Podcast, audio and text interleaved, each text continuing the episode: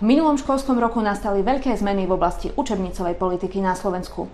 Dlho očakávané zmeny obstarávania učebníc sa stali skutočnosťou. O tom, akým spôsobom prebiehalo postupné otváranie učebnicového trhu, sa porozprávame s riaditeľom vydavateľstva Taktik Miroslavom Tukarčíkom. Vítajte. Dobrý deň. Pán Tukarčík, popíšte, aké konkrétne zmeny na učebnicovom trhu nastali v minulom roku.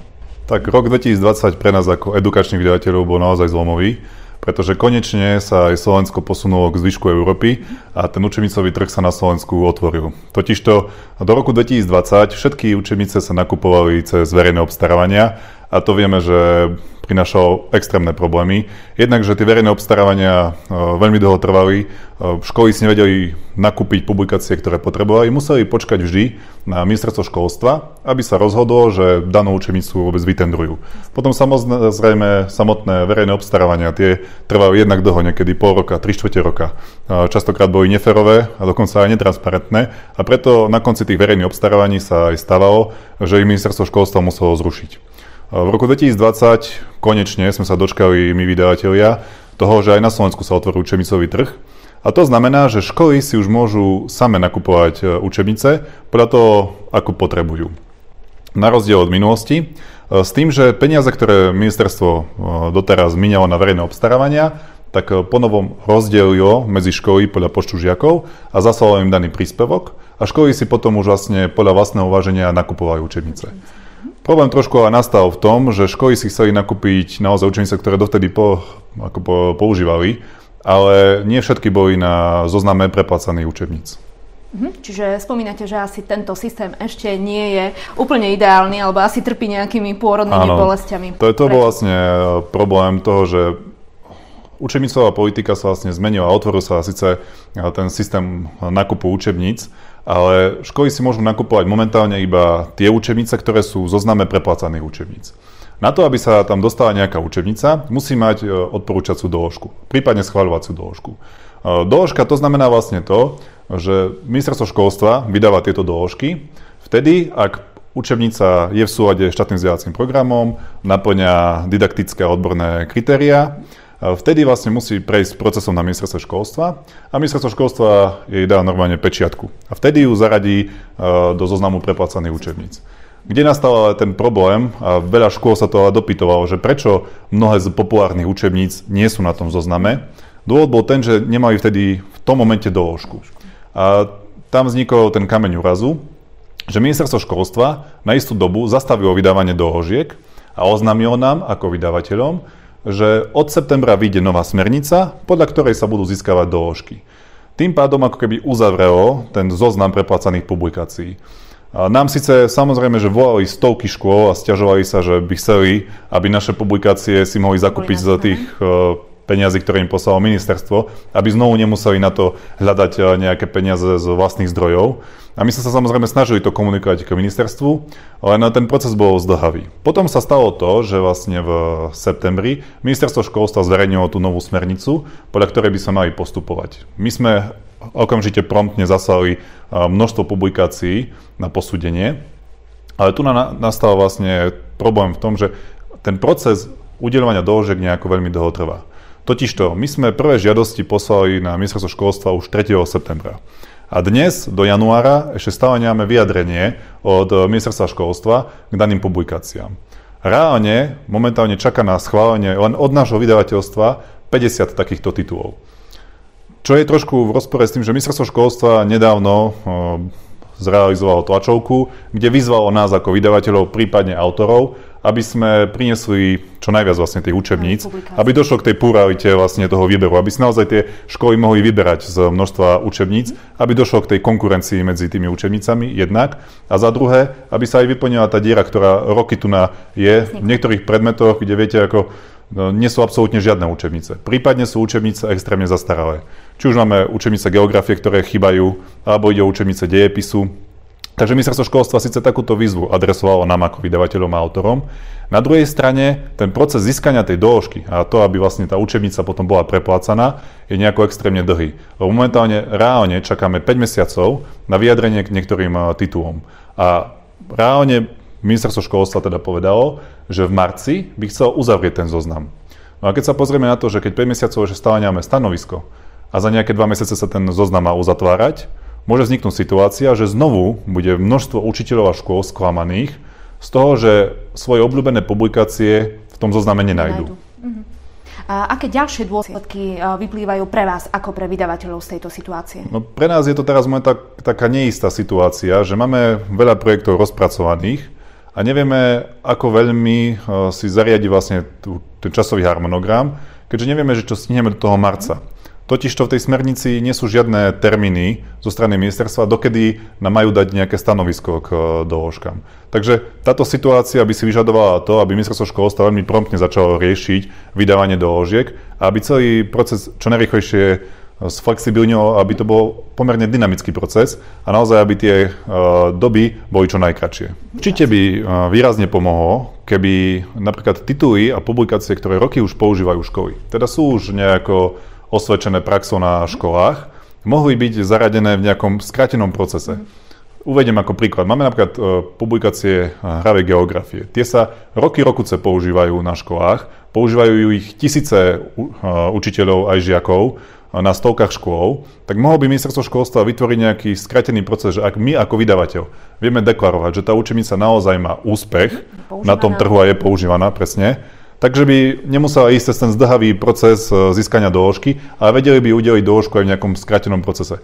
To by pomohlo, aby si školy vedeli vybrať už zaužívané učebnice. A tie pomerne rýchlo by sa tým pádom dostali do toho zoznamu. Mhm. Nevravím, pri tých nových učebniciach áno, môže tam byť nejaká obava, že ministerstvo školstva si chce ponechať nejakú kontrolu nad tým, aby ten obsah naozaj korešpondoval, aby si bolo isté, že keď teraz prinášame nejakú novú učebnicu, e, že tam je všetko potrebné, mm-hmm. tak v tom prípade áno, dajme tomu, že ak ide o novú učebnicu, tak by ten proces mohol ostať rovnaký. Ale pri zaužívaných učebniciach alebo publikáciách, či už pracovných zošitoch, ktoré sú naozaj osvedčené na tom trhu, by bolo vhodné, aby ministerstvo školstva zvážilo, či do tej smernice nezakomponovať napríklad nejaký skratený akože, proces. Mm-hmm. Otvorenie učebnicového trhu sa v prvom rade samozrejme týka škôl, školských zariadení a samotných učiteľov. E, ako máte odozvu priamo od učiteľov na túto zmenu v legislatíve? Ako oni reagujú na otvorenie učebnicového trhu? No, učiteľia sú fakt, že nadšení, lebo konečne uh, si môžu vybrať tú učebnicu, ktorá sa im páči. Lebo doteraz to fungovalo tak, že nejakých 7 ľudí na ministerstve školstva v komisii vybralo tú najlepšiu podľa nich, mm-hmm. dajme tomu učebnicu slovenského jazyka a tým pádom 10 tisíce študentov a tisíce škôl muselo používať tú jednu učebnicu, ktorú im vybralo nejakých 7 ľudí, ktorí častokrát aj nemali kontakt s tými žiakmi. Takže samozrejme, že učiteľia sú veľmi radi, že jednak, že si môžu vybrať z toho množstva. A samozrejme, že učiteľia aj v minulosti nás vyzývali k tomu, aby sa ten systém zmenil. Veď kvôli tomu my sme potom aj robili tú petíciu vlastne za otvorenie učebnicového trhu. Ten podnet prichádzal od učiteľov, aby sa ten systém dostal k takému štandardnému fungovaniu, ako to videli napríklad u českých kolegov. Lebo v Čechách ten systém funguje roky, že školy si vedia vybrať z naozaj väčšieho množstva tých e, publikácií. Čiže z tohto hľadiska určite boli naozaj nadšení, že konečne prichádzajú zmeny, ktoré posunú naše školstvo niekam. Na druhej strane samozrejme boli sklamaní, keď e, zistili, že ten zoznam neobsahuje také veľké množstvo publikácií a nie sú tam hlavne tie, ktoré používali. Ktoré bežne používali. Ktoré bežne mm. používali. Takže z toho boli trošku akože mierne sklamaní, ale aj tak musíme uznať, že je to veľký posun vpred. Mm-hmm. Ministerstvo školstva deklaruje, že otvorenie učebnicového trhu by malo byť aj nástrojom, ktorý priláka nových nejakých potenciálnych autorov. Myslíte si, že aktuálna situácia je pre nich motivujúca v rámci tvorby? Tak určite to, že sa otvoril ten učebnicový trh, je jasný signál pre autorov, že sa im oplatí písať. Lebo totiž to v minulosti, keď sme sa snažili presvedčiť niektorých autorov, aby nám napísali nejaký rukopis, aby sme nám napísali nejakú učebnicu, ktorú sme vedeli, že na trhu chýba, častokrát boli demotivovaní. Lebo vravili, že na čo budú písať nejakú učebnicu, keď na konci dňa tá učebnica neprejde verejným obstarávaním. Pretože bolo dosť známe, že tie verejné obstarávania nevyhráva najväčšia kvalita. Čiže kvôli tomu množstvo tých autorov, ktorých sme oslovili, nám vravalo, že kým nie je verejné obstarávanie, tak nechcú písať. Teraz, keď sa ten trh otvoril, tak samozrejme, že spadol tento argument, prečo ne, nepísať. A myslím si, že veľa autorov by mohol, mohli sme presvedčiť k tomu, aby napísali tie učebnice. Samozrejme, že aj autori sledujú to, aká je šanca, že ich e, publikácia sa dostane na ten trh a sa uplatní.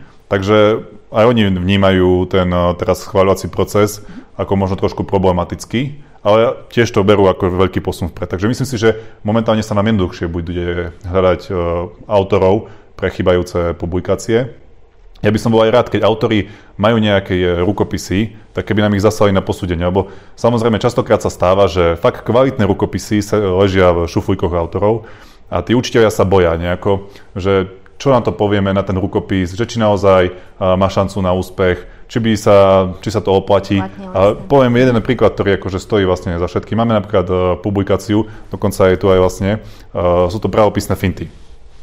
Pani Spišaková presne takto mala rukopis vlastne pravopisných fint, roky šuflíku a vrala si, či by sa to oplatilo vydať, či by bol toto záujem. Zaujímavé. A takou malou dušičkou potom nás vlastne oslovila. No, keď naša redaktorka si pozerá ten rukopis, tak bola z neho úplne nadšená, že to je akože naozaj niečo perfektné. A tak sme tomu dali šancu, vydali sme to a tá publikácia sa neskutočne chytila. My sme to predali z toho 10 tisíce kusov, mm. má to neskutočný ohlas. Tento rok, teda minulý rok 2020, sme vydali tretie pokračovanie tých pravopisných fint naozaj neskutočnú obľúbu to má. Takže to je presne ten príklad toho, že nejaký kvalitný rukopis bol niekde v šuflíku a nakoniec pomáha teraz 10 tisíce žiakom s gramatikou. Čiže bol by som rád, keby naozaj autori, ktorí majú nejaké takéto rukopisy v nejakom stave, aby nám ich zaslali na posúdenie. On ten rukopis nemusí byť najkvalitnejší, veď my na ňom samozrejme budeme pracovať. Tam do toho sa pridajú lektory, recenzenti. Samozrejme inak to potom pôsobí po grafickej úprave, redakčnej úprave. Čiže my s tým samotným rukopisom aj s tým tým autorom naďalej pracujeme, takže do tej finálnej dos- podoby sa nakoniec akože úplne inak pretaví. Ale naozaj som presvedčený o tom, že veľa takýchto ako kvalitných rukopisov Lež je niekde skrytých, skrytých po kabinetoch a boli by sme radi, keby nás autori oslovili s takýmito nápadmi, ak majú. Mm-hmm. Máme za sebou pomerne komplikovaný rok eh, v pandemickej no. situácii. Eh, zaujímalo by ma, ako vaše vydavateľstvo eh, nejakým spôsobom zareagovalo na pandémiu a aký bol minulý rok z hľadiska edičnej činnosti u vás? Tak minulý rok bol ťažký tak ako pre celú spoločnosť, vlastne aj pre nás. Keď sa marci uzatvorili školy, tak my sme hneď promptne sa snažili reagovať tak, aby sme pomohli školám čo najviac, ako sme vedeli. Preto sme sa rozhodli okamžite, že sprístupníme všetky naše digitálne učebnice. My totiž to veľkú časť našich publikácií máme na internete digitálne nahodenú s tým, že sú jednak jednej s tými tlačovými verziami, len navyše obsahujú tisíce rôznych ďalších úloh, riešení, bonusových mm-hmm. príkladov, vedia cez ne učiteľia posielať e, deťom domáce úlohy. Čiže naozaj ide také multilicencie k e, našim publikáciám, ktoré štandardne predávame. Ale keďže sa tie školy uzavreli a z dňa na deň naozaj deti skončili doma na dištančnej výučbe, aj pre učiteľov to bolo extrémne náročné, lebo sme si povedali, že musíme priložiť ruku k dielu a tým pádom sme hneď 50 titulov zverejnili gratis pre všetkých vlastne aj učiteľov, rodičov, žiakov. Mal to akože neskutočný ohlas. Samozrejme, mali sme s tým e, kopec práce, nečakali sme, že ten ohlas bude takýto veľký. Na druhej strane sme radi, že sme pomohli tým školám. Samozrejme, že hneď boli požiadavky, aby sme rozšírili ten počet tých publikácií, uh, len uh, my sme to tiež nevedeli urobiť z dňa na deň. My keď pracujeme na nejakej publikácii, že ju dávame do tej digitálnej podoby, aby bola fakt, že znie interaktívna podoba, tak to trvá niekedy pol roka mm-hmm. až niekoľko mesiacov. Ale hneď sme sa intenzívne pustili do matematiky a za pár mesiacov sme doniesli vlastne aj interaktívne zošty z matematiky, aby sme rozšírili tú ponuku a aby tá pomoc bola čo najlepšia. Taktiež sme videli, že je veľký dopyt po edukačných videách, tak sme začali vlastne natáčať nahovorené diktáty. Mm-hmm. Čiže vlastne žiaci, rodičia alebo učiteľia si vedeli na našom YouTube kanáli pustiť diktát a normálne bol klasicky nadiktovaný ako učiteľkou. Bez tým, dohľadu. Samozrejme, bez dohľadu a vedeli si ho normálne napísať, aby, aby sme aj takto nejako akože prispeli. Uh, s tým, že snažili sme sa aj niektoré publikácie, ktoré boli na domáce použitie odprezentovať uh, online alebo prípadne práve cez uh, rôzne videá. Museli sme sa aj my totiž to prispôsobiť tej dobe, aká prišla. Aké novinky ste teda predstavili v minulom roku? Minulý rok sme mali celkom bohatý, pretože sme uh, priniesli naozaj pokračovanie. Pre tých najmenších našich čitateľov vlastne išlo pokračovanie Škriatka v pyžamku. To už vlastne išlo tretí diel Škriatok Vila hviezdička. To sa teší táto edícia neskutočnej obľube.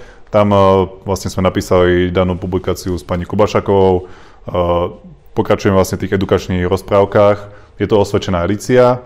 S tým, ako som spomínal, pravopisné finty, taktiež máme tretie pokračovanie, sú to pravopisné finty v praxi, takže tu tiež máme veľkú skupinu zákazníkov, ktorí si veľmi uh, obľúbili túto, túto publikáciu. No, pre základné školy, čo týka napríklad učebníc, tak sme vydali úplne nové literatúry, takže sme priniesli novú radu učebníc a pracovných zošitov. Uh, voláme to literatúra v pohode. Minulý rok to bolo vlastne, sme prišli s prvými novinkami pre 7. ročník. Tento rok s nimi budeme ďalej pokračovať. Čiže pre rok 2021 vydáme vlastne pokračovanie pre 8. a 9. ročník. Doplnili sme uh, našu edíciu potom vlastne o učebnicu hudobnej výchovy. Pretože často sme dlho roky počúvali, že pre hudobnú výchovu tu na trhu nič nie je a že je to taký predmet vlastne, do ktorého sa nikto nechce pustiť, tak sme začali robiť vlastne učebnice hudobnej výchovy s tým, že tiež majú akože pekný ohlas. Pre ten prvý stupeň sme rozšírili naše publikácie pre čítanie s porozumením, keďže vieme, že veľa žiakom robí problém a sú to aj podložené výsledkami rôznych testov, že na Slovensku deti majú problém s čítaním s porozumením. Áno, preto sme urobili vlastne celú edíciu máme uh, pre čítanie s porozumením a navyše máme ešte vlastne aj čítaj a poznávaj. Mm. Je to ďalšia edícia, kde snažíme sa nejak pestrejšie priblížiť uh, žiakom, uh, aby to čítanie s porozumením bolo také vlastne iba fadné. Takže to sme rozšírili. Potom pre stredoškolákov sme priniesli úspešnú maturitu z anglického jazyka tam pokračujeme v našej už ponuke, ktorú máme pre anglický jazyk, slovenský jazyk a dejepis. Tento rok s tým budeme naďalej pokračovať, lebo chceme vydať vlastne maturitu pre biológiu a náuku o spoločnosti. A taktiež pre stredné školy sme doplnili našu radu pracovných zošitov z literatúry. Takže naozaj pomerne by som povedal, že úspešný rok z tohto hľadiska. Takže máte teda za sebou pomerne bohatý edičný rok. A čo rok 2021? Aké novinky máte pripravené na tento rok? Tak máme to naplno znovu pomerne veľa. Chcem priniesť ďalšie publikácie pre materské škôlky, aby sme obohatili tú ponuku publikácií pre tých najmenších. S tým, že potom vlastne pre prvý stupeň naďalej budeme produkovať publikácie Čítaj a poznávaj Taktiež pripravujeme úplne novú edíciu počítania s porozumením, ktorá bude zameraná na matematiku. Pre prvý stupeň pripravujeme pre najmenších prváčikov a druháčikov novú angličtinu, tak to sa celkom teším, myslím si, že by to mohol mať e, celkom úspech. Pre druhý stupeň doplníme naše učebnice z techniky, taktiež e, doplníme pre druhý stupeň literatúru, vlastne literatúru v pohode, ktorú sme minulý rok e, prvýkrát ponúkli.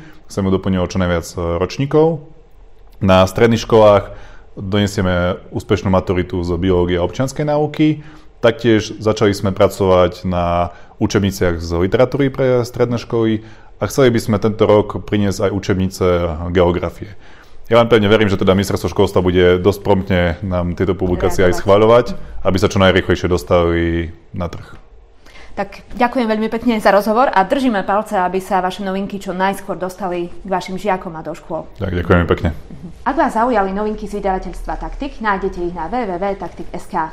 Nezabudnite odoberať ani náš YouTube kanál.